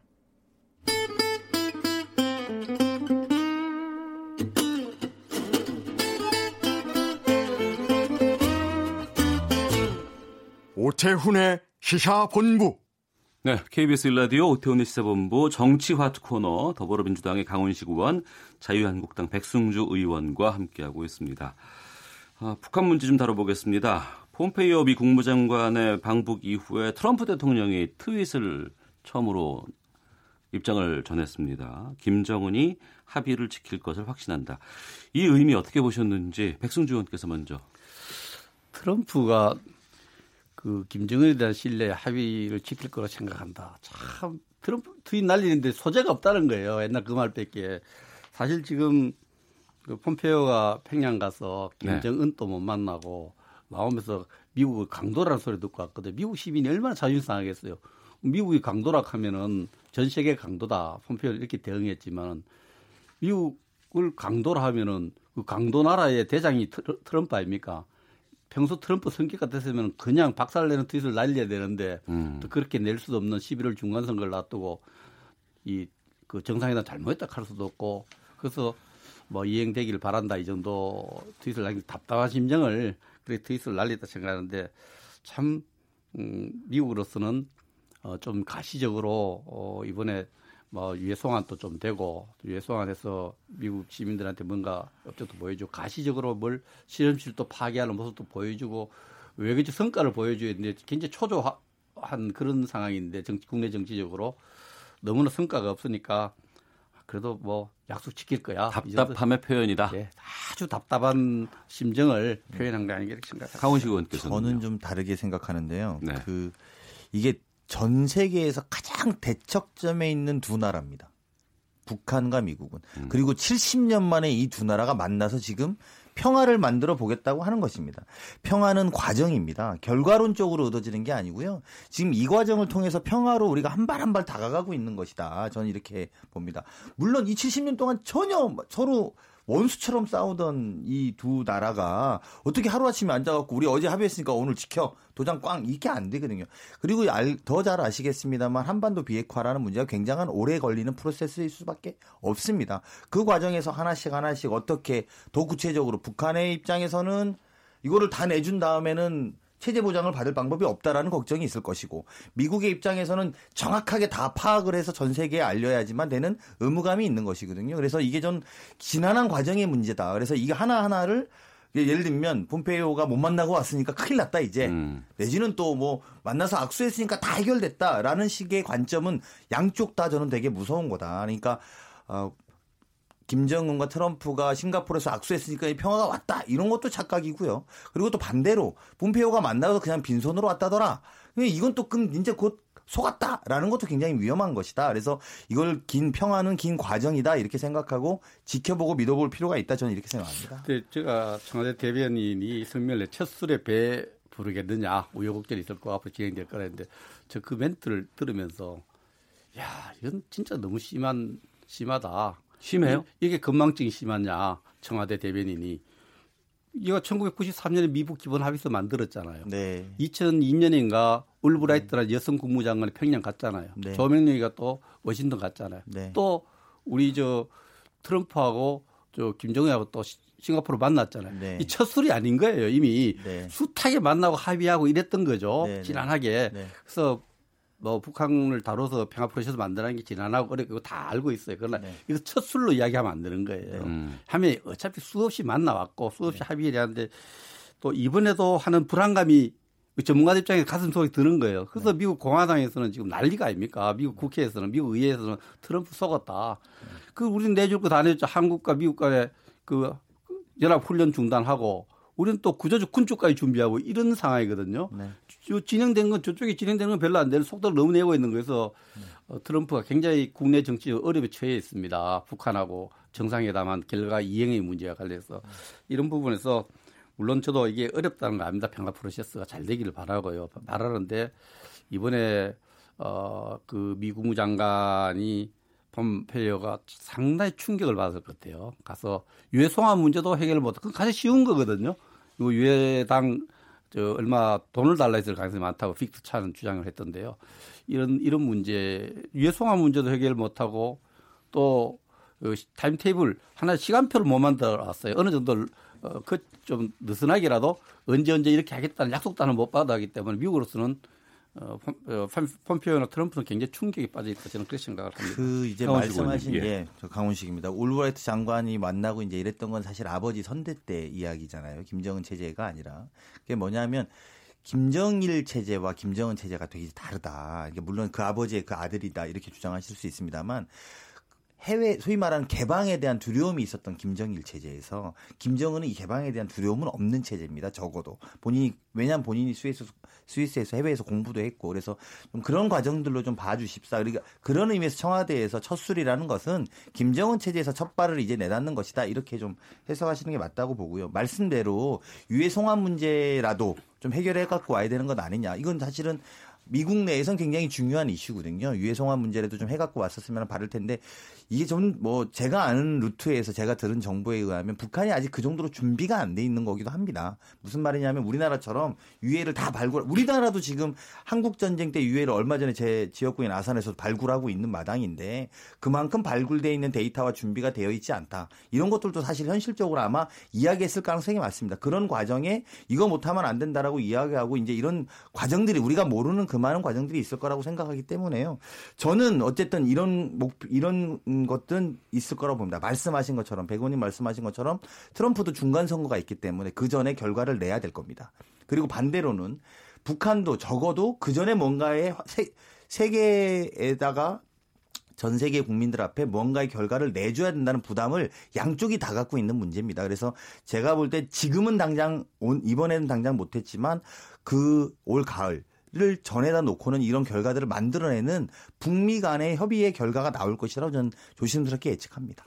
그래서 미국 시민들이 어, 오늘 또 아침에 CNN 뉴스를 보내 그 얘기를 계속 CNN 보내던데 어, 김정 미국 얼, 어, 그 북한의 언론에서 미국을 강도라 예, 예. 이야기한 이런 부분 굉장히 충격적으로 받아들인 것 같아요. 음. 어, 미국 시민들 자존심도 많이 상하고요. 네. 특히 국회의원들이 미국을 강도로 이렇게 표현한 데 대해서 굉장히 좀 음, 예민하게 생각을 음. 하고 있고 이 부분에 대해서 의회가 대통령에게 제대로 보고 좀 받아야 겠다 그래서 대북 정책 감독 법이란 것도 만들어서 대통령을 통제하려고 하고 있어요. 알겠습니다. 이행을 잘 만드는 구조를 우리 정부도 만들어 가는데 같이 협력해야 될 것 같습니다. 예.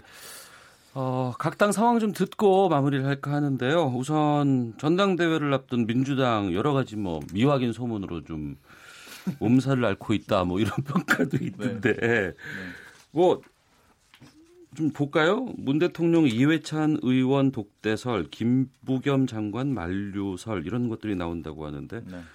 어디까지가 사실이고 뭐가 뭐 제가 뭘 거기서 뭘 확인할 수 있을까요? 제가 확인할 수 있는 거는 모르지만 이런 부담이 있습니다. 사실은 네. 이제 저희 뭐 저희가 어디 가서 실제로는 공개 발언한 적이 있습니다만 아, 민주당은 촛불이 음. 어, 촛불의 민심이 대통령을 세웠고요. 네. 그리고 또 문재인 대통령이 사실은 이번 지방선거를 이겼다고 생각합니다. 음. 그러니까 이 과정에서 민주당은 도대체 무엇을 했느냐 이런 이야기를 사실은 민주당이 또 반대로 이제 민주당의 의원들이나 이런 많은 당직자들이나 이런 사람들은 야 우리가 정권 교체를 해야 되니까 좀 안에서 내부에서 싸우지 말고 조용히 하자. 그러니까 그래서 이제 전당대회나 이렇게 스무스하게 넘어갔고요. 자, 이제 대통령이 초반 1년 하시는데 우리가 잘 힘을 모으자 해서 이제 지방선거까지 승리로 잘 온 겁니다.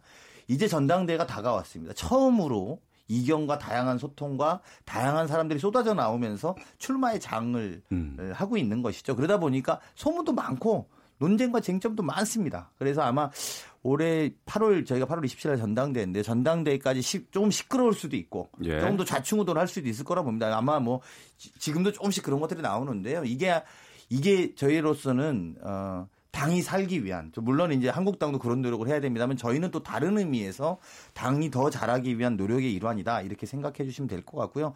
그런 과정에서 나오는 소문과 설설설을 다 확인할 수도 없고 저희 이제 이런 말씀 드리면 그런데 그 제가 원내 대변인 하면서 기자들한테 제일 많이 말한 것은 말과 소문을 보지 말고 발을 봐달라 이렇게 이야기했습니다. 네. 그래서 이제 그 어떻게 변하는지가 더 중요한 관건이다 저희는 이렇게 생각합니다. 예.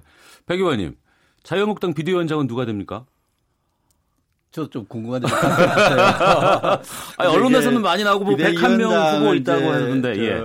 하는 과정의 절차로 보면은 전 국회의원들에게 일단 추천을 해달라고 했어요. 예. 비대위원장과 비대위원 또, 또 공모까지 했어요. 그러니까 각 의원들이 마음속에 두고 있는 어, 분들이 있을 거 아니에요? 예. 쭉쭉에 추천을 하고 추천하고 나서 이것을 이제 비대위원장 을 모시기 위한 준비위원장이 있어요. 안상수 의원이가 예, 비대위원, 그 준비위원들도 있고 이게 축소되지 않은 과정에 추천한 사람들 이름을 계속 언론에 이제 흘리다 보니까 음.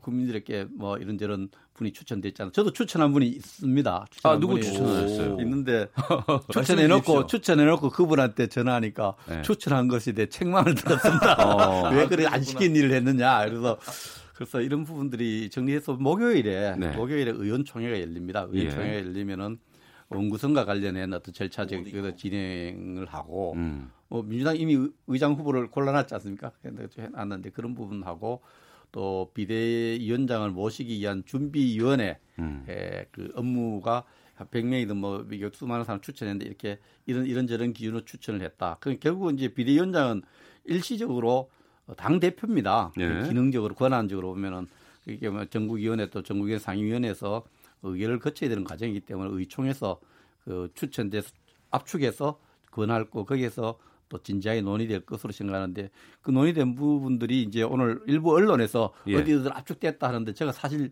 나오기 전에 한번 물어보니까 예. 그 언론 믿지 마라 그러던데요. 아, 그래요? 아직까지 그러니까 그, 의총에서 내용이 김영호 전 국회의장, 김황식 전 총리, 김병준 교수 이 세 명을 어제, 압축했다. 어제 안 그래도 준비위원들하고 제가 저녁에 네. 만날 일 만나니까 언론 보도는 보도고 네. 그게 우리 준비된 절차에도 국회의원 전원으로부터 추천을 받고 또 시민들로부터 자천 타천을 받은 분들을 가지고 내일 보고해서 어떤 기준에서 이렇게 뭐 한 자리 숫자로 모으는 과정이 목요일에 이제 의원총회를 통해서 좀 정리돼 갈 겁니다. 아, 목요일쯤이면 대충 그 윤곽이 나오겠군요. 예, 그래서 저도 추천하기 이제 그분한테 물었지 않습니까? 누구세요? 물었는데? 예. 이렇게 묻는 과정을 그분들은 답뭐안 해주시네. 저한테 이게 추천받아 거절했다. 그런데 그거는 아직 절차적으로 아. 딱 해서 안상수 준비위원장이 우리가 모아지면 그걸 가지고 한 분 한 분 우선순위를 만나- 두고 또 만나고. 만나서 좀 도와달라고 이렇게 하는 절차가 진행될 겁니다. 알겠습니다. 그 민주당 당대표 그 출마 그 디데이는 언제예요? 마감은?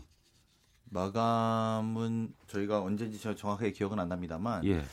컷오프가 있습니다. 일자 예, 예. 컷오프가 일자 컷오프가 27일입니다. 7월 27일. 7월 27일 날 아. 그러니까 당 대표 후보 3명 그리고 최고위원 후보 8명으로 압축하는 그 전까지는 아마 출마에 대한 마감이 따로 없을 거고요. 네. 근데 그때에 컷오프가 되면 여론조사 아닙니다. 저희는 중앙위원회에서 480명이 투표해서 정합니다. 알겠습니다. 자, 아, 현안을 둘러싼 여야 국회의원들의 허심탄회한 속내 들어보는 시간 정치화투. 오늘 더불어민주당의 강원식 의원, 자유한국당 백승주 의원 두 분과 함께했습니다. 두 분 오늘 말씀 고맙습니다. 네, 고맙습니다. 예, 고맙습니다. 감사합니다.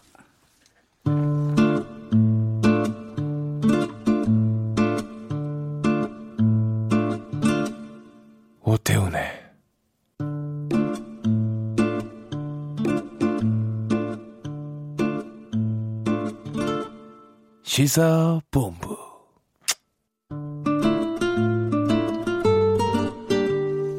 매주 화요일 연예 문화 소식의 이면에 숨은 의미를 알아보는 하재근의 문화살롱 코너입니다. 모처럼 시작된 개그 콘서트의 시사풍자 코너 부탁 좀 드리겠습니다가 방송 3주 만에 존폐 기로에 섰다고 하는데 여기에 대해서 알아보겠습니다. 하재근 문화평론가 나오셨습니다. 어서 오십시오. 예, 안녕하세요. 예. 어떤 코너예요? 네, 그 개그 콘서트에 네. 그 김원효 씨라고 김원효 씨. 네, 안 돼. 네, 알고 있습니다. 이거 유행어 하신 분. 네. 이분이 한동안 그 개그 콘서트에 안 나오다가 네. 오랜만에 컴백해서 풍자 코미디를 시작을 한 거죠. 음. 부탁 좀 드리겠습니다인데 네. 이게 최근에 풍자 코미디가 우리나라에서 완전히 사라지다시피 했거든요. 음. 정말 오랜만에 등장한 코너고 네. 게다가 형식적으로도 우리나라에서 보기 드문 스탠딩 코미디. 음. 하, 어떤 한 사람이 혼자서 이렇게 이야기하는. 그래서 내용적으로는 풍자, 형식적으로는 스탠딩 코미디라고 해서 굉장히 화제가 됐던 코너입니다. 네. 어떤 풍자를 했는지 또 왜 논란이 되고 있는지 좀 준비됐습니까? 들어볼 수 있을까요? 예. 아니 가족들이 쉴 틈 없이 빵빵 터트려주고 계세요. 예? 예. 아니, 아니 이분들이 진짜 대한 대한민국에서 제일 웃긴 것 같아요. 아니 사실 저희도 개그맨 부부니까 어디 가서 좀 웃기거든요. 그래봤자 둘입니다 둘. 아, 벌써 쪽수에부터 밀린다니까요 이게. 예? 아, 사실 먹는 것 같고 웃기기가 쉽지가 않거든요. 근데 이분들은 땅콩 하나로 웃겨요. 네. 아무튼, 예? 전 좀 부탁 좀 드리고 싶습니다, 진짜. 가족들이 좀 시간을 두고 좀 돌아가면서 웃겨주세요. 예. 한 방에 다 웃기니까 제가 부담이 돼가지고. 아, 요, 요것도 갑자기 좀 부탁드려야 되는데. 제 마일리지는 건들지 말아주세요. 네, 대한항공 갑질 관련된 예, 코미디 같은데. 대한항공 회장 일가가 가족 단위로 국민을 웃기고 있다라고 음. 이제 어, 일종의 희화화하는 내용입니다. 네. 과거에는 이런 정치 풍자라든가 사회 풍자는 코미디에서 뭐 제약도 좀 많았고 네. 압력도 좀 많이 있었다고 했는데 네.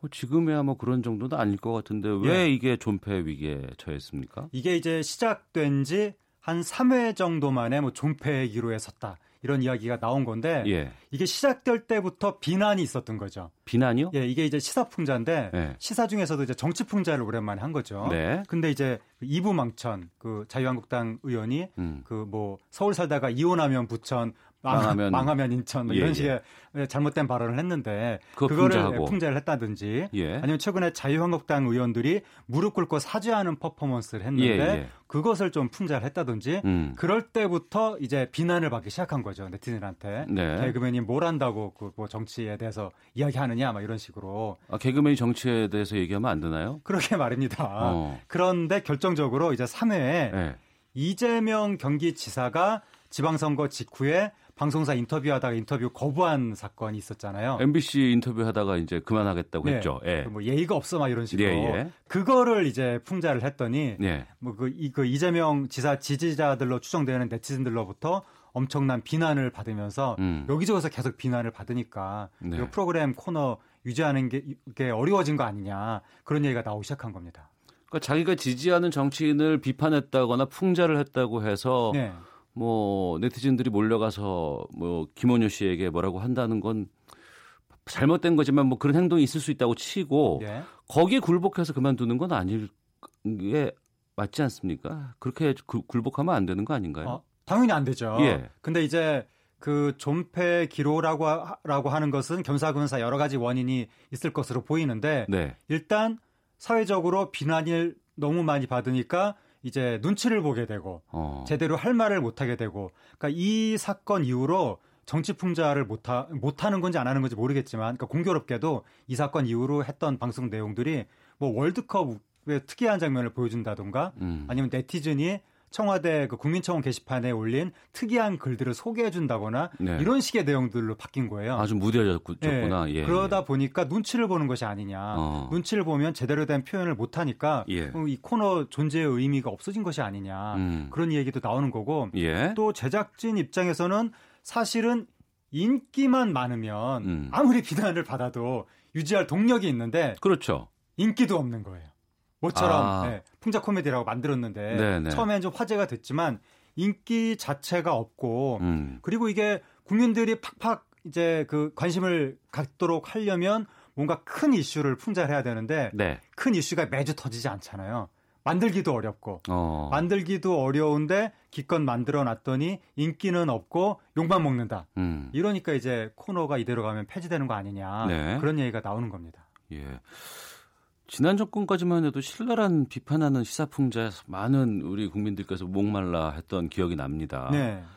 그런데 지금은 왜 이렇게 시사풍자에 대한 인기가 떨어졌을까라는 생각이 좀 드네요. 네. 그러니까 이제 과거에는 그 우리나라가 권위주의였던 시절에는 네. 그리고 이제 그 지난 정권 때는 완전 100% 권위주의 정권은 아니지만 상당 부분 이제 민주주의가 후퇴했다는 이야기가 있었고 그러니까 대통령이 무슨 절대 성역처럼 느껴졌던 거죠. 음. 민주주의 국가인데도 불구하고 네. 그렇게 절대 성역일 때는 살짝 그 대통령을 언급만 해줘도 음. 은유적으로 살짝 비유만 해줘도 국민들이 야 정말 통쾌하다 막 이러면서 박수를 쳐주고 풍자 코미디의 인기가 올라간 거죠. 네. 근데 지금은 완전히 권위주의가 사라지고 민주화가 되다 보니까 음. 누구나 대통령에 대해서 자유롭게 말할 수 있는 시대가 됐잖아요. 네. 그러니까 코미디에서 대통령이라든가 권력자를 언급을 해도 이제는 통쾌하지 않다. 음. 당연한 거 아니냐. 그렇게 해서 이제 풍자의 그 풍자를 하기가 더 어려워진 측면이 있는 거고 오히려 예. 민주화가 되니까. 어. 그리고 이제 과거에는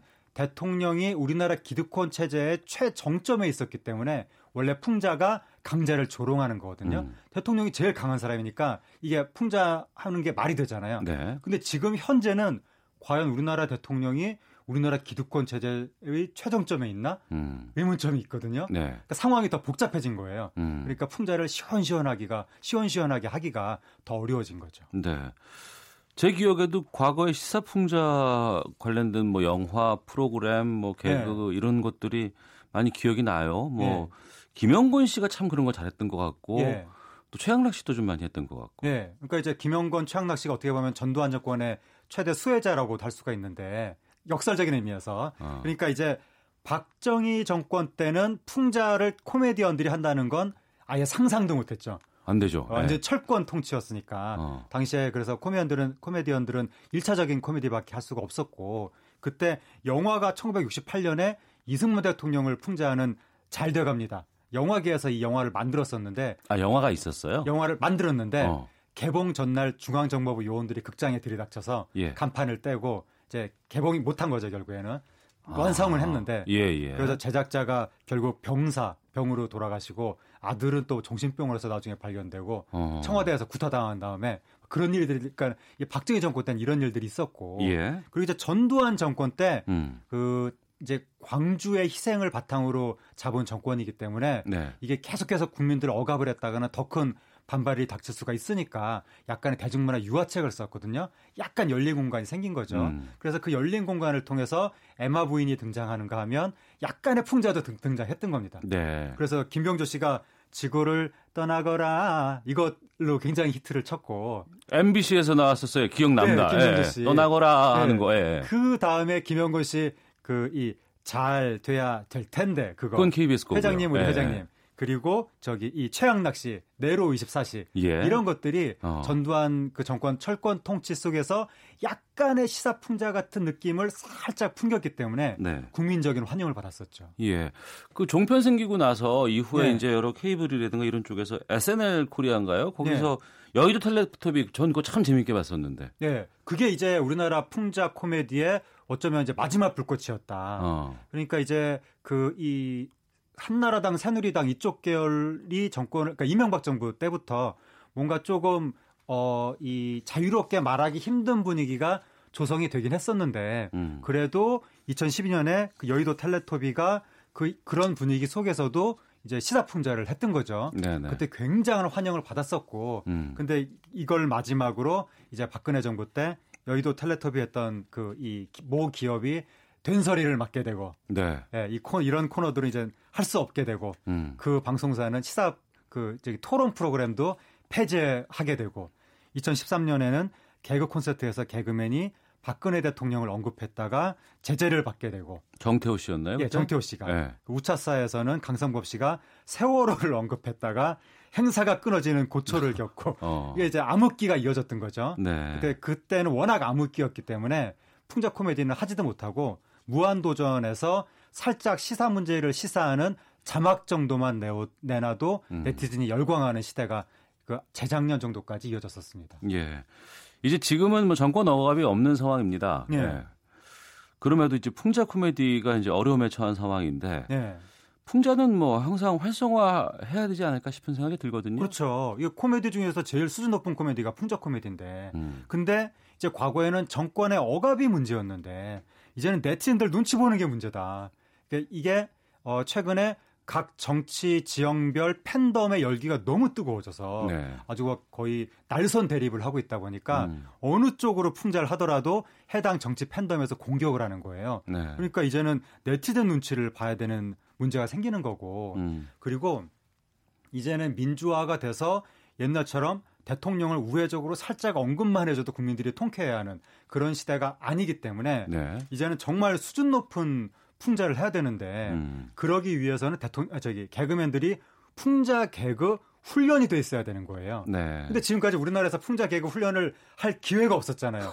잠깐 했다 폐지되고, 잠깐 했다 폐지되고, 어. 이런 식이니까 자꾸 해버릇해야 능력이 향상될 텐데, 예. 그러니까 아직은 국민의 눈높이에 맞는 수준으로까지 풍자 개그가 올라가지 못했는데 음. 이거를 이 싹이 막 도단한 시점부터 공격하고 왜 그거밖에 못하냐 막 질타하고 이러면 계속해서 훈련이 안 되는 거고 능력이 올라갈 수 없는 거니까 예. 조금 국민들이 좀 관대하게 봐줄 필요가 있는 것 같습니다. 예. 우리 사회 문화 자체가 좀 보다 성숙할 필요가 있지 않나 싶은 생각이 드네요. 네. 알겠습니다. 자, 지금까지 문화살롱 하재근 씨와 함께 했습니다. 오늘 말씀 잘 들었습니다. 고맙습니다. 감사합니다. KBS 일라디오 오태훈의 시사본부 오늘 준비한 소식은 여기까지입니다. 저는 내일 오후 12시 20분에 다시 인사를 드리겠습니다. 내일 뵙겠습니다. 안녕히 계십시오.